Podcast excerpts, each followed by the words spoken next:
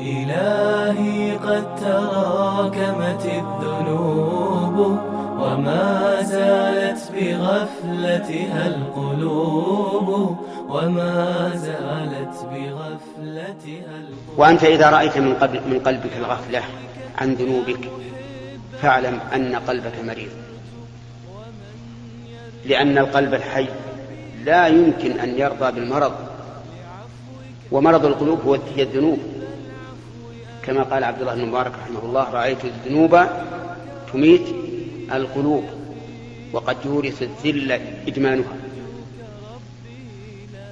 وترك الذنوب حياة القلوب وخير لنفسك عصيان. جد بلطفك يا إلهي من له زاد قليل مفلس بالصدق ياتي عند بابك يا جليل.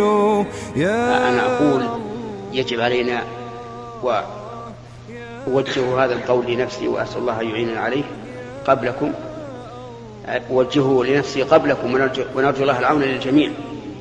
أقول إنه يجب علينا أن نهتم.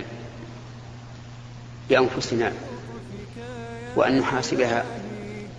وإذا كان التجار لا ينامون حتى يراجعوا دفاتر تجارتهم ماذا صرفوا وماذا أنفقوا وماذا كسبوا